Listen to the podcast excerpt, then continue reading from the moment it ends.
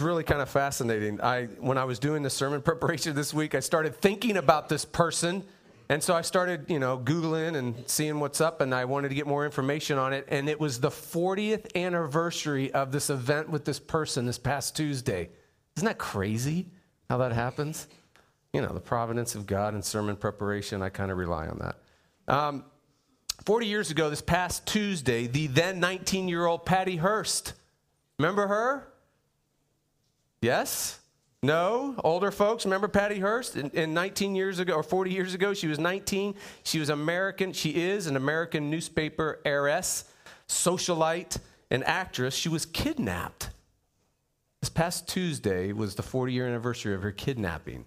She was abducted from her San Francisco apartment building, uh, and it set off this media feeding frenzy about, you know, this heiress, right? Kidnapped, and then two months later, uh, she was photographed brandishing a rifle and participating in the robbery of a bank with the people that just kidnapped her, which were the Symbionese Liberation Army. I'm sure you know about them because I think there's maybe five of them, uh, and they're no longer around. Uh, but she joined her kidnappers. It's a radical left wing group. I don't know exactly what they're about, but it's something to do with symbiosis. I have no idea I can't go any further. Sorry. Um, in 1976, she was captured and she was convicted of bank robbery. Not wild.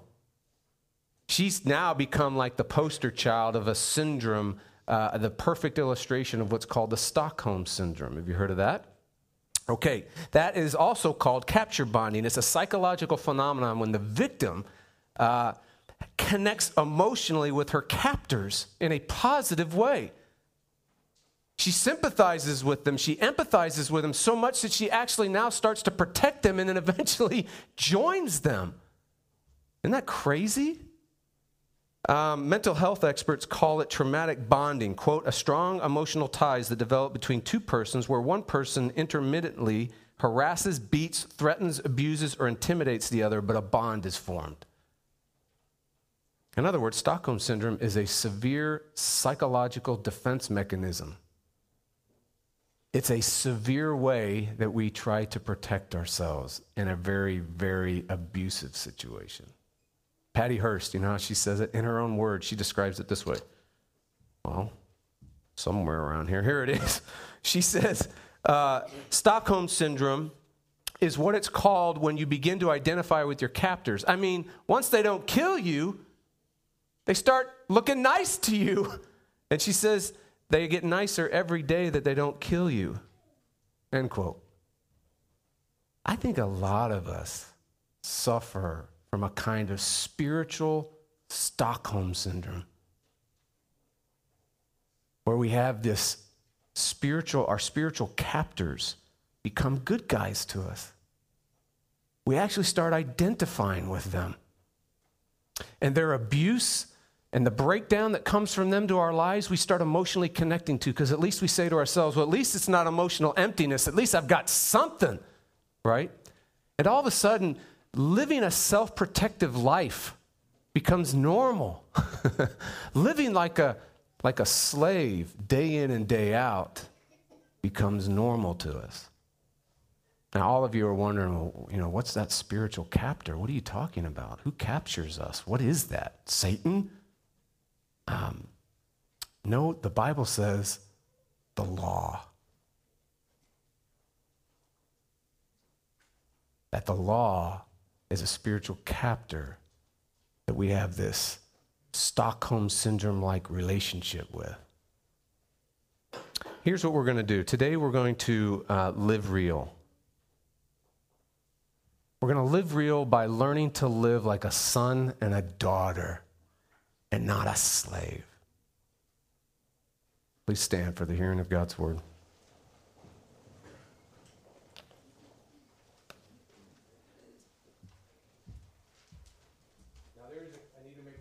Hmm?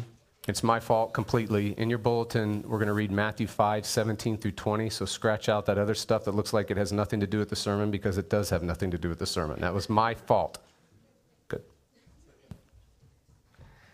A reading from Matthew 5 17, 20, Galatians 5 14, 1 Corinthians 1 30 through 31, Romans 6 1 through 4, and 8 uh, 15, Galatians 1 verse 5, excuse me, Galatians 5 verse 1 and verse 6, uh, Galatians 6 verse 7 through 8, and Colossians 3 1 through 5. And I'll read first um, 5 17 through 20, which is in your uh, Bible, Pew Bibles at page 810. Do not think that I have come to abolish the law of the prophets. I have not come to abolish them, but to fulfill them. For truly I say to you, until heaven and earth passes away, not an iota, not a dot will pass from the law until all is accomplished. Therefore, whoever relaxes one of the least of these commandments and teaches others to do the same will be called least in the kingdom of heaven. But whoever does them and teaches them will be called great in the kingdom of heaven. For I tell you, unless your righteousness exceeds that of the scribes and the Pharisees, you will never enter the kingdom of heaven. So, going back to our bulletin, uh, starting with Galatians 5:14. For the whole law is fulfilled in one word: you shall love your neighbor as yourself. And because of him you are in Christ Jesus, who became to us wisdom from God, righteousness and sanctification and redemption, so that, as it is written, let the one who boasts boast in the Lord. What shall we say then? Are we to continue in sin that grace may abound? By no means. How can we who died to sin live in it?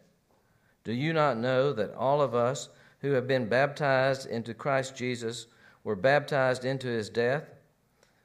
We were buried, therefore, with him by baptism into death, in order that, just as Christ was raised from the dead by the glory of the Father, we too might walk in newness of life. For you did not receive the spirit of slavery to fall back into fear, but you have received the spirit of adoption as sons, by whom we cry, Abba, Father. For freedom, Christ has set us free. Stand firm, therefore, and do not submit again to a yoke of slavery. For in Christ Jesus, neither circumcision nor uncircumcision counts for anything, but only faith working through love. Do not be deceived. God is not mocked. For whatever one sows, that will he also reap. For the one who sows to his own flesh will from the flesh reap correct, corruption, but the one who sows to the Spirit will from the Spirit reap eternal life. If then you have been raised with Christ, seek the things that are above, where Christ is seated at the right hand of God. Set your minds on things that are above, not on things that are on earth. For you have died, and your life is hidden with Christ in God. When Christ, who is your life, appears, then you also will appear with him in glory. Put to death, therefore, what is earthly in you sexual immorality, impurity, passion, evil desires, and covetousness, which is idolatry. The word of the Lord. Thanks, Steve. Please be seated.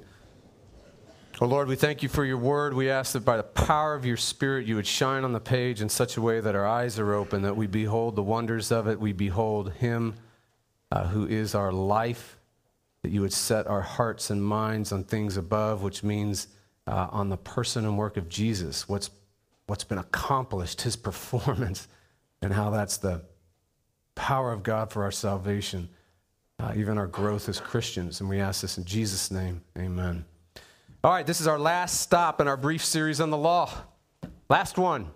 And then we're marching back with the Israelites as they trudge on through the rest of the story in Exodus. We'll be back in the story of Exodus.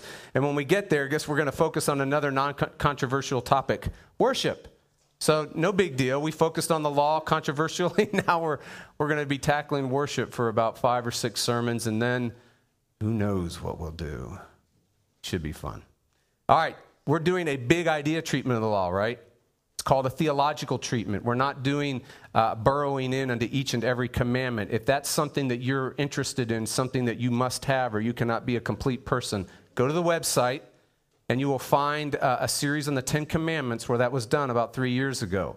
Uh, and you can get whatever commandment you want to look at and whatever your interests are in there. Possibly it's examined and explored and, and taught uh, in a way that you find uh, beneficial and helpful.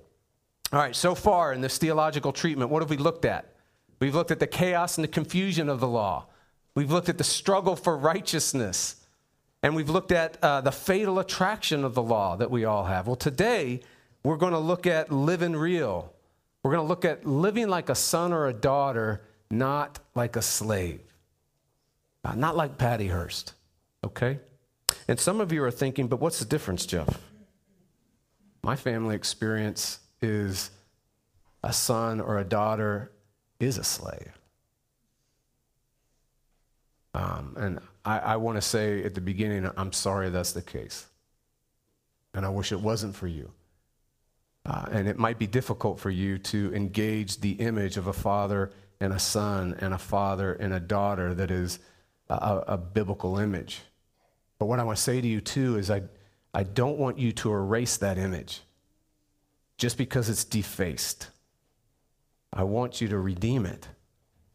And I want you to let the Lord renew that image in truth. And the reason why is this I mean, if it wasn't. If it wasn't for the fact that it's just a, you know, if it was just a nice image and a nice picture, well, we can get away with that and find another image and find another picture. I mean, if that one bothers you and that one has traumatic trauma to your life, uh, then yeah, let's get rid of it. But the, here's the point the reason why it's so painful to you and the reason why it's such a tough thing for you and me is because the father son, father daughter relationship is engraved and etched into the very fabric of human relationships. You can't get rid of it. Uh, it's God designed. So, as painful it is, it's painful because of that fact. So, we can't erase it, even though it's defaced. We need to redeem it, we need to restore it. Okay? So hopefully some restoration will come to you. I'm not saying it's going to be fully, it could be just the beginning, but let's let's take some steps, okay? All right, um, here's the plan. We're going to finalize the primary role of the law in life. Aren't you glad? I mean, let's finally put this thing to rest. What's the purpose of the law? Primarily in life. I mean, let's do it. Let's say, here's its purpose. Let's know what its purpose is, because if you do know what its purpose is, you're on your way to not being a Stockholm Syndrome person. But if you don't know its purpose, if you don't know its role in your life, I guarantee you, with the authority of the scriptures, you will live like a slave. It's just what happens with the human condition. So that's what we're going to do. Second thing we're going to do is we're going to answer, we're going to ask first, and then we're going to answer a very controversial question. And you're going to know, you're going to see it, you're going to feel it. You're actually going to ask it yourself as we go on in this sermon. I'm going to anticipate you. Okay? And the reason why we're going to do that is if we have any chance of experiencing life as a son and life as a daughter the way it's meant to be, we've got to ask that question. And we've got to answer it according to the Bible. If we don't answer it rightly, we're back to being a slave. Okay? So nothing's really at stake in the sermon at all. So just relax, sit back. Here we go. You ready? What's the primary role of the law in life? What is it? What is it? Well, the great apostle Paul tells his pastoral protege, Timothy, he says this Look, Timothy, we know that the law is good if one uses it properly. The law is good if it's used properly. The law is not good if it's not used properly. You catch that? Paul is saying if we use the law improperly, you will become, I will become a slave. We become Patty Hearst. My captors love me. My captors are the good guys. My captors are out for me. Oh, all that, uh, that abuse and that breakdown that they bring to my life, it's emotional connection. It's life, it's not emotional emptiness. Uh, my captors, uh, I have a bond with them and they have a bond with me. I actually sympathize with them.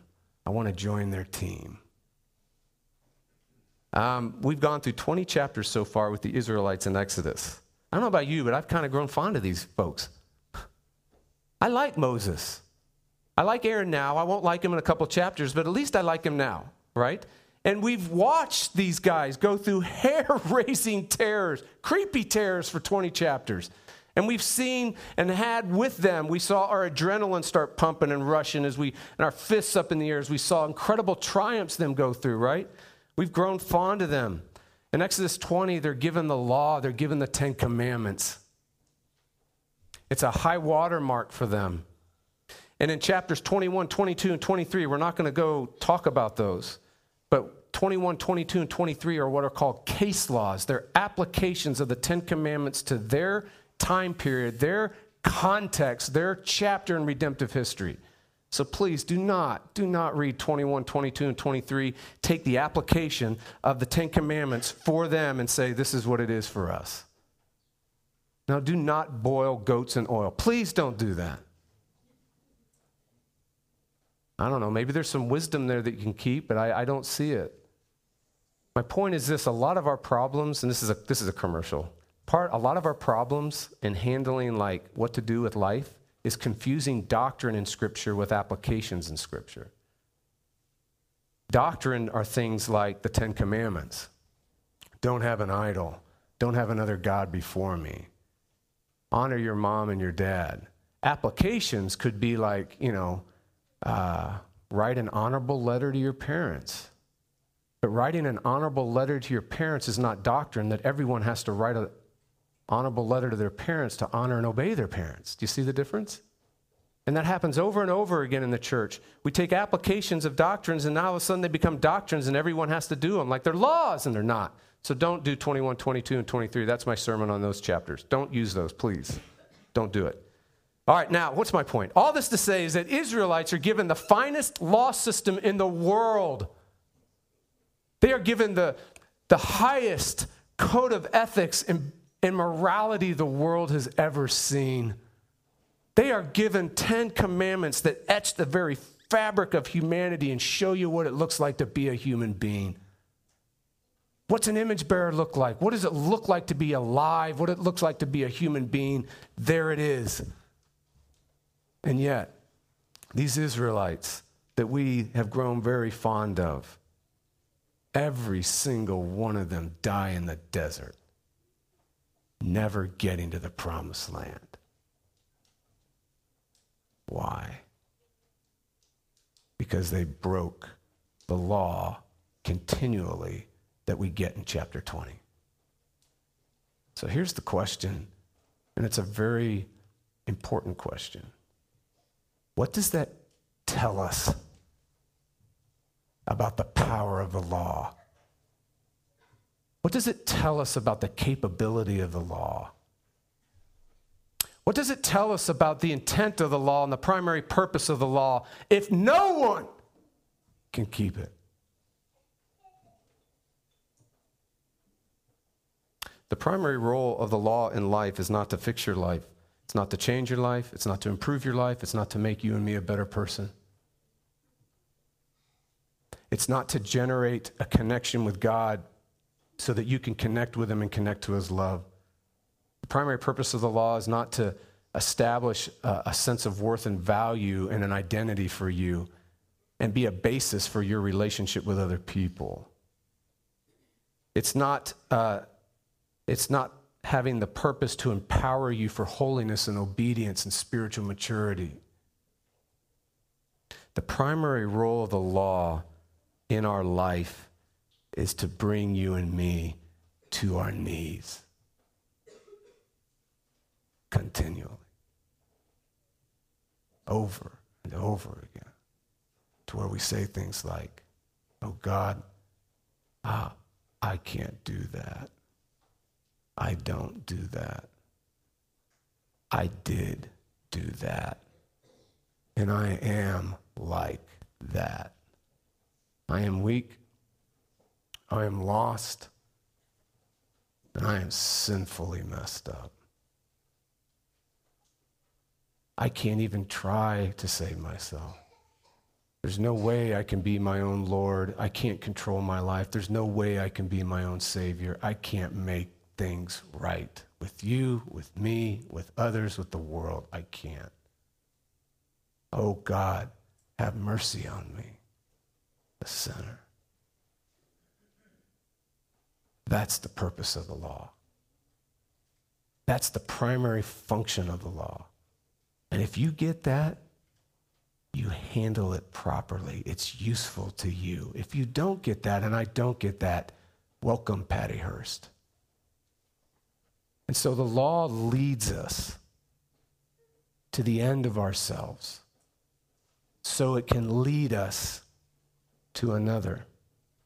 I read this in Mere Christianity. Well, actually, I read it in a book that was quoting Mere Christianity. I don't want to obey one, disobey one of the commandments. C.S. Lewis in Mere Christianity said, Out of ourselves into Christ we all must go. You see that? Out of ourselves into Christ we must go. That's the primary purpose of the law. Right there. It is to take us and show us that we are in slavery. It's to take us and show us that we can't do it. It's to take us and show us that we are lawbreakers. We can't keep it internally. Maybe we can manage it externally. I mean, you can manage not murdering, you can manage not committing adultery, you can manage maybe not lying, but internally, internally, you can't. And what the law does is it actually leads you to say, I can't do it. I, I've got to get outside of my own righteousness. I've got to get outside of my own confidence. I've got to get outside of my own ability. I've got, I can't rely on myself. I can't be my own Savior and Lord to the one who is. In other words, the law leads us eventually to sonship. It leads us to the one who, on behalf of his brothers and sisters, kept the law perfectly for his brothers and sisters so they can be brothers and sisters of him and they can be sons and daughters of God, all because of his righteousness, his obedience, his performance, his work. So the law is a great gift, and it is very, very useful when it's used properly. I don't want you to miss what Jesus is saying about the law in Matthew 5. You got to get your Bibles because it's not in your bulletin. But listen to what Jesus says. Do not think that I've come to abolish the law of the prophets. I've not come to abolish them, I've come to fulfill them. And that's the point. Jesus is the only human being in all of human history that does it. Now remember, there's a, there's a contrast over and over again. It starts with Adam. If Adam was almost like a savior figure, because Paul brings him out in Romans 5, and he says, Listen, if Adam would have obeyed, he would have taken creation on his shoulders, you and me, and taken us before God, and glorification would have happened. Justification for the whole world, the new heavens and the new earth would have happened, but he didn't. that's why the Bible goes over and over again that Jesus is the better Adam. And then you're wondering, okay, great. Now, what about Israel? Where Israel is interesting, Israel becomes a people through the waters. It's like the Spirit hovers over the waters, and they are defined and redeemed and created as a people through the waters of the Red Sea. And then they're brought to a mountain, almost like in Eden, another mountain, who knows what it is. And then God calls them his people, names them his people, and he says, If you, if you obey me, you'll stay in the land. And none of them makes it to the land. And the Bible comes in and says, Jesus is the true Israel. He's the only human being who fulfilled the law. I did not come to abolish it, I came to fulfill it. And then verse 19 and 18 is 18 and 19, that's dyslexia, uh, is key. For truly I say to you, until the heavens and earth pass away. When do the heavens and earth pass away? The end of all things, and the beginning of all things, the new world right? The new heavens and the new earth. He says, Truly I say to you, until that happens, not an iota, not a dot will pass from the law. Not one sheer, perfect demand of the law will pass away until that day. Not one um, perfect obligation to keep the law internally and obey it perfectly externally will ever go away till that day. Why? He answers it until all is accomplished. What's all that is accomplished? So that he can save his brothers and sisters. So that he can save them by the righteousness of another. And then, just in case we miss it, the next verse makes it real clear. It's the conclusion, it's the point. Therefore, whoever relaxes one of the least of these commandments, you know what that means? If you make a commandment doable, if you relax it, if you try to lessen the demand for absolute perfection in thought, emotion, desire, communication, and deed, if you relax one and make it less demanding and say, look, it's doable, I'll just give you a biblical principle on how to fix your life. Apply these principles and you'll be okay. If you relax it and you become a teacher of others that do the same, this gives me the this makes me shake a little bit. You will be least in the kingdom of heaven. So, according to Jesus, relaxing the law, making it keepable, making it doable is shameful. In other words, there's a lot of discussion about are you a legalist, a moralist, or are you one of the younger brothers, the older brothers, right? We talk about that very fluently here. Please hear me. If we are law followers, if we're list makers, if we're moralists and legalists, according to Jesus, we're not legalistic enough.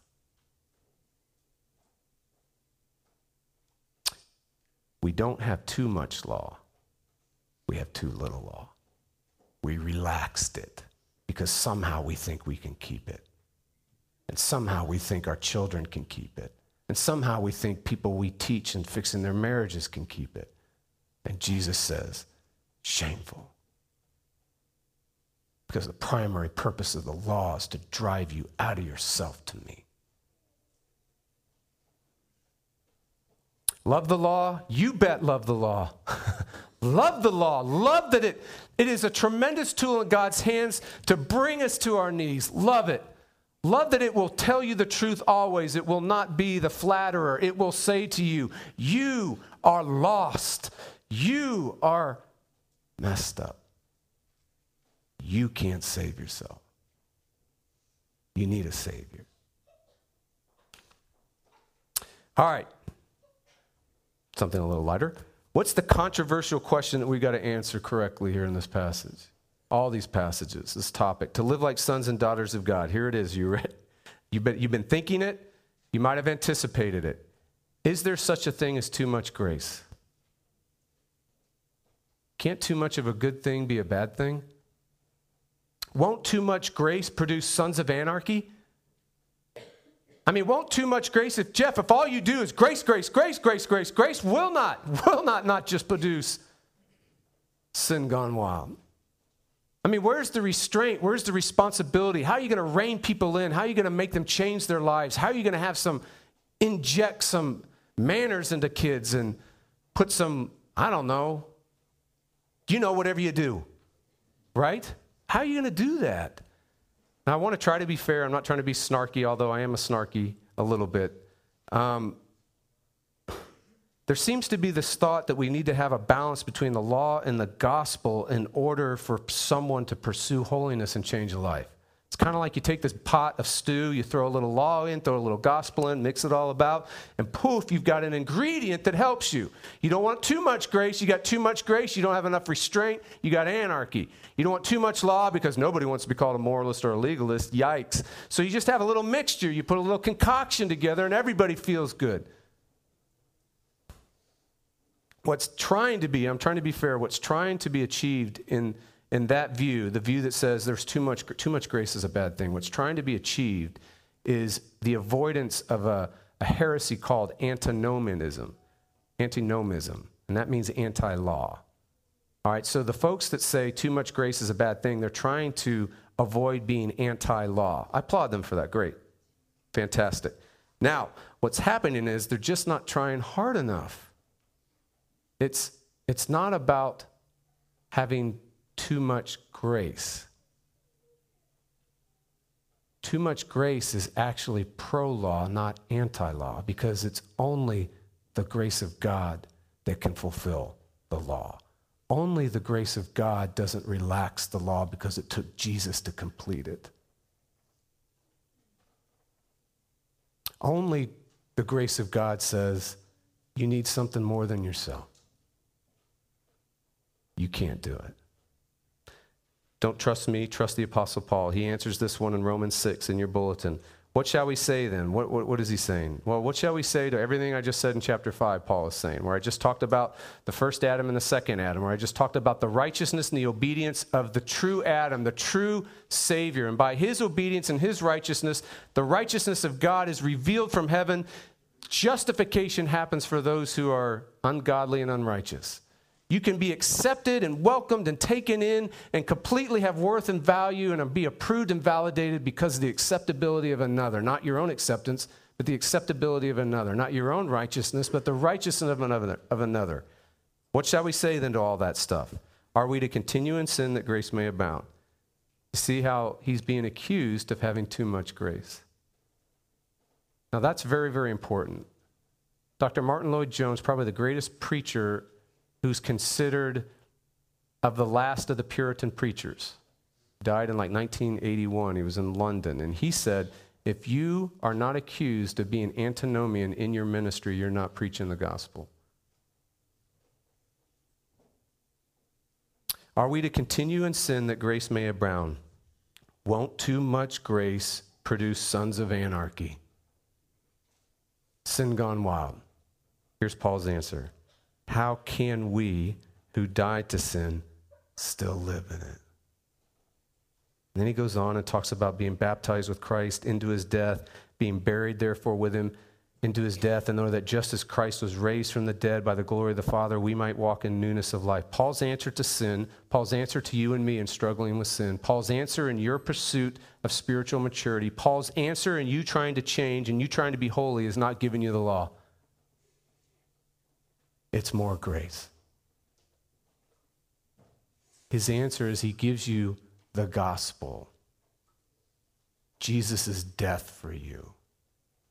He did not give you a promise to keep, He didn't give you a list to follow. He says, You need to hear the gospel, what Jesus has done for you. How can you live in sin? When you died to it. In other words, in the Bible's world, too much grace isn't anti law, too much grace is pro law.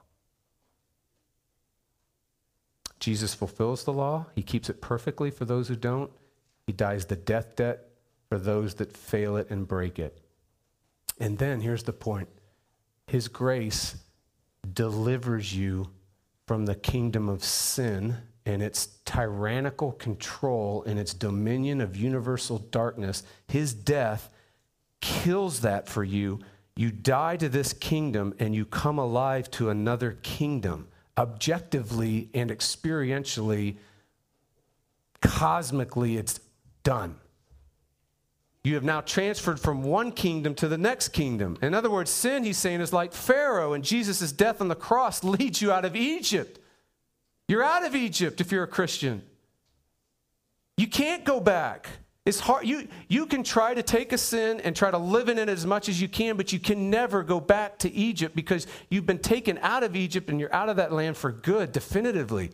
Because it's not you that puts you in and it's not you that takes you out. His death took you out. His death was so powerful, it broke the bondage and the reign and the rule and the dominion of sin in your life. So now you say, I'm dead to sin and sin is dead to me.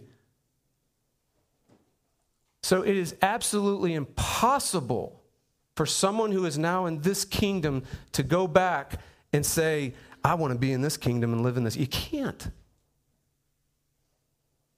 You died to it, and you rose to that one because you died with Jesus and you rose with him, and that's gospel truth.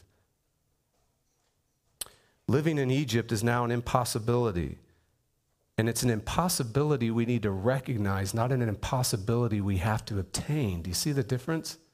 Romans 6 is going to tell you over and over again, will you please recognize this? He's saying, listen, this is true.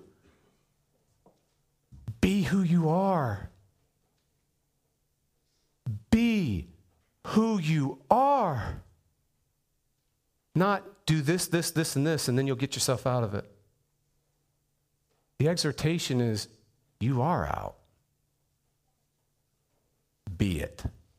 You are a son. You are a daughter. Be a son. Be a daughter. Okay. Now, I know there's issues of, well, what about the sin that I wrestle with? And it feels like it has dominion over me. feels like it's uncontrollable. I feel like it drags me away. Yes, of course.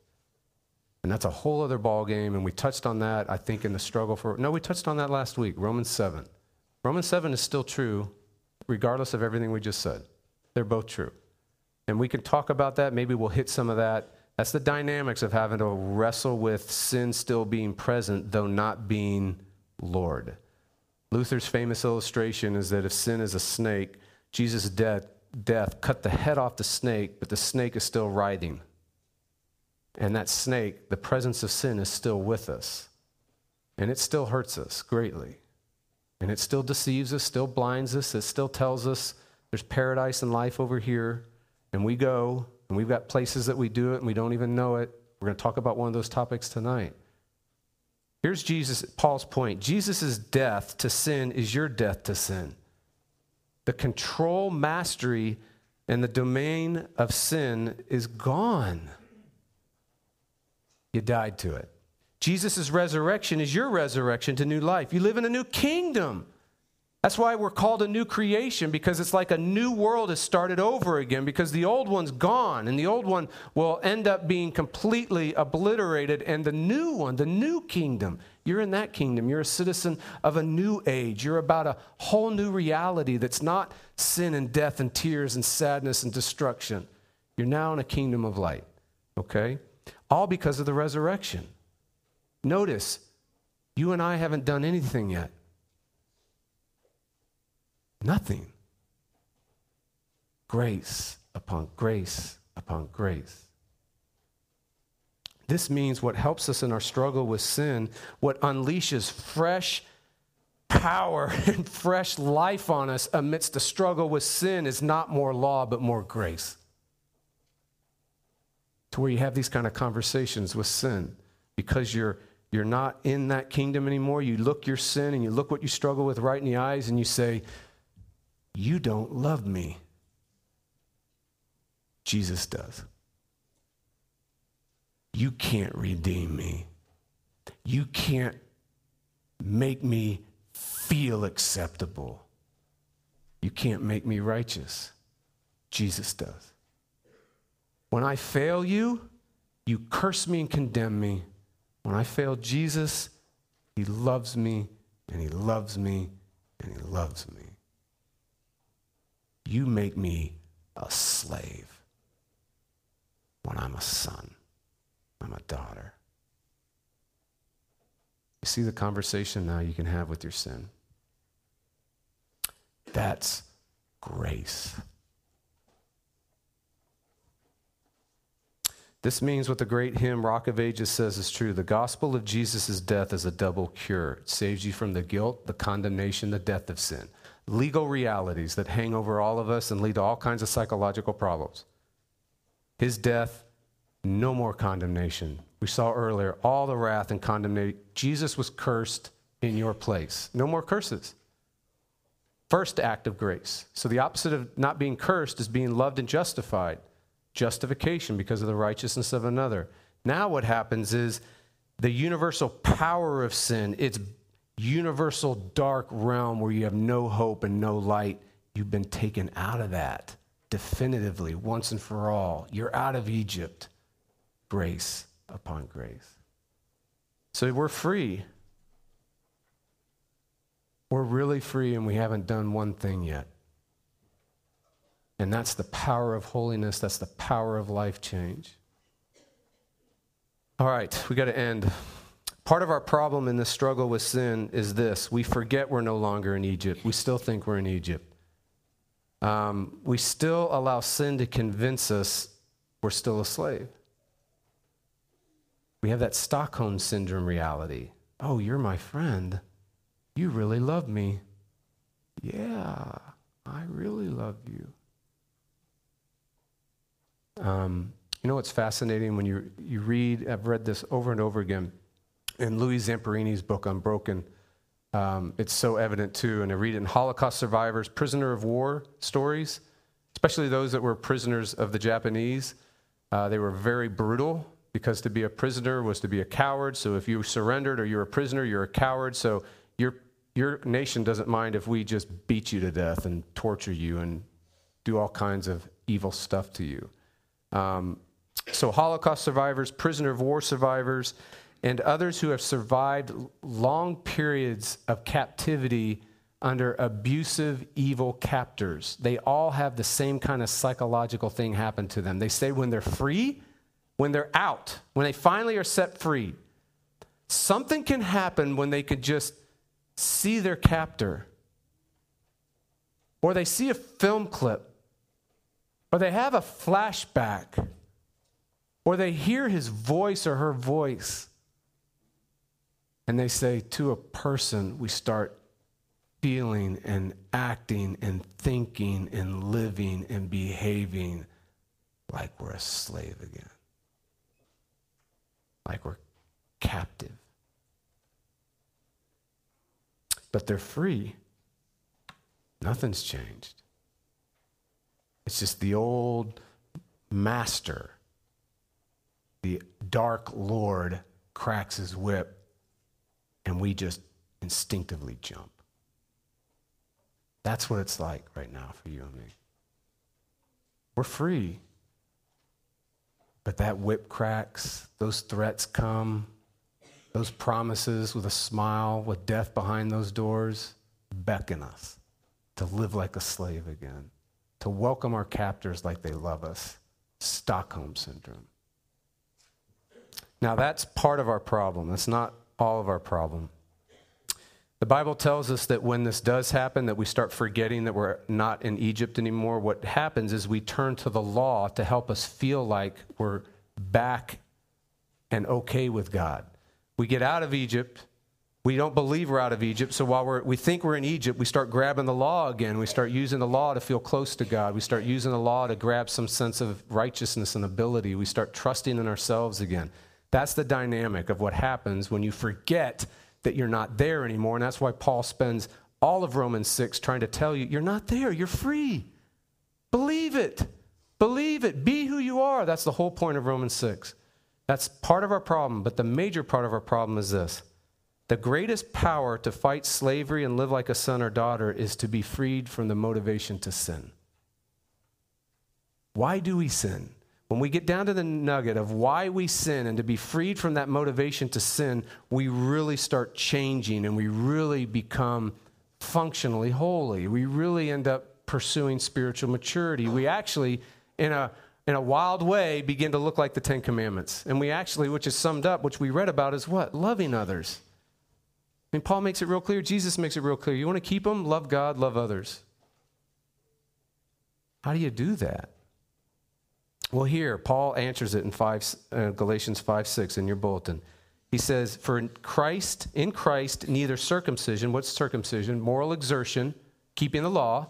So neither being religious, neither keeping the law, nor uncircumcision, what is that? Moral failure, law breaking. Neither being religious or irreligious, neither keeping the law or breaking the law, neither being a good person or bad person counts for anything. Do you see that? And that literally means it has no power. It has no power to change your life. It has no power to help you. It has no power to reach you. It has no power to meet. Religion and irreligion has no power to meet your deepest longings in life, which is affection and acceptability. No power to do that. No value at all to give you that. But one thing does faith in Christ alone. And when that happens, you start having a generation, an energizing, fresh wind of love. See how it happens? It kind of goes like this. This is how I see it going. When you start getting that Jesus loves you and you start having faith and you rest in the fact that Jesus loves you, that alone hits home in your heart. And when it hits home in your heart, you become energized to love others. So it works in reverse. We don't love others because we really don't get and feel and know Jesus' love for us. So the answer to being an unloving person is not, good night, stop it. Love, will you? Here's three ways you can. The answer is, you need to ask God to help you get his love. And then where are you going to go to get it? Where are you going to go to feel it? To the gospel. And then all of a sudden, you get reached. And now you become a loving person. If you're not a comforting person, it's because you're not comforted by the gospel. When you're comforted by the gospel, you become a comforting person. We're not generous people because we're not finding the generosity of God in the gospel. When we find the generosity of God in the gospel, we become generous people. Do you see the difference? So we could say it this way when you start trusting and resting in Jesus' righteousness for you, you start realizing, my word, I'm accepted, my word, I'm perfect in Him. God welcomes me. I, I have glory and honor beyond anything anyone can give me. No human approval can touch this. No achievement can give me what I long for, which is justification. I am perfect. I am right. I have worth and value. And no achievement, nothing can take that away from me. When you get that, you get energized to forget yourself. You're not thinking about your reputation. You're not thinking about what people think of you. You're not thinking about yourself at all. You start thinking about other people and you start ministering to other people and you start serving other people. And the gospel did that. No law does that. Either circumcision or uncircumcision counts for anything. Last, Jesus' death. Uh, when you start trusting in Jesus' death, that also hits home in your heart. You start it kills all accusations, it kills all condemnation, it kills all sense of having any guilt. And then notice, because we just saw it's a double cure, the tyrannical control and power of sin, you've been taken out of that and you have a new Lord and a new Savior. So now, with that kind of reality hitting your heart, you are energized to fight sin. Now you're in a fight you can't lose.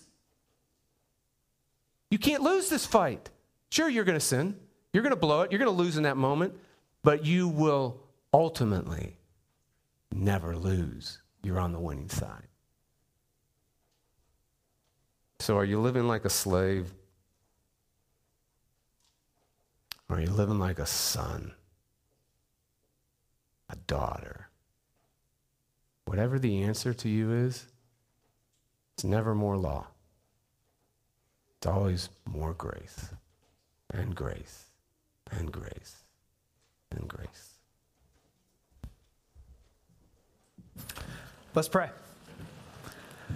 Oh, Holy Spirit, we ask that you would uh, take these words Jeff preached, uh, that you preached through him, and preach them uh, to us well after today. That you would uh, have the, the song of your freedom echoing throughout this week, Lord, that you remind us that we aren't slaves anymore, that you would kill that Stockholm syndrome, uh, that our love for that slavery. And so, Father, I ask that you would, you would accomplish this uh, by your Holy Spirit and remind us of your love uh, daily, uh, every minute. And Lord, I come now to, to hear your, your gospel preached to us in uh, another manner uh, through the table, through the Lord's Supper. I ask that you would uh, bless these elements, the, the bread and the wine, to become your body and your blood, uh, that we might remember what you've done, that we might actually commune with you, uh, meet with you. And so, Lord, preach your gospel that it is finished, that we are free, and we can enjoy that freedom because of what you've done. And Lord, we also pray for these tithes and offerings. We pray this in your heavenly name. Amen.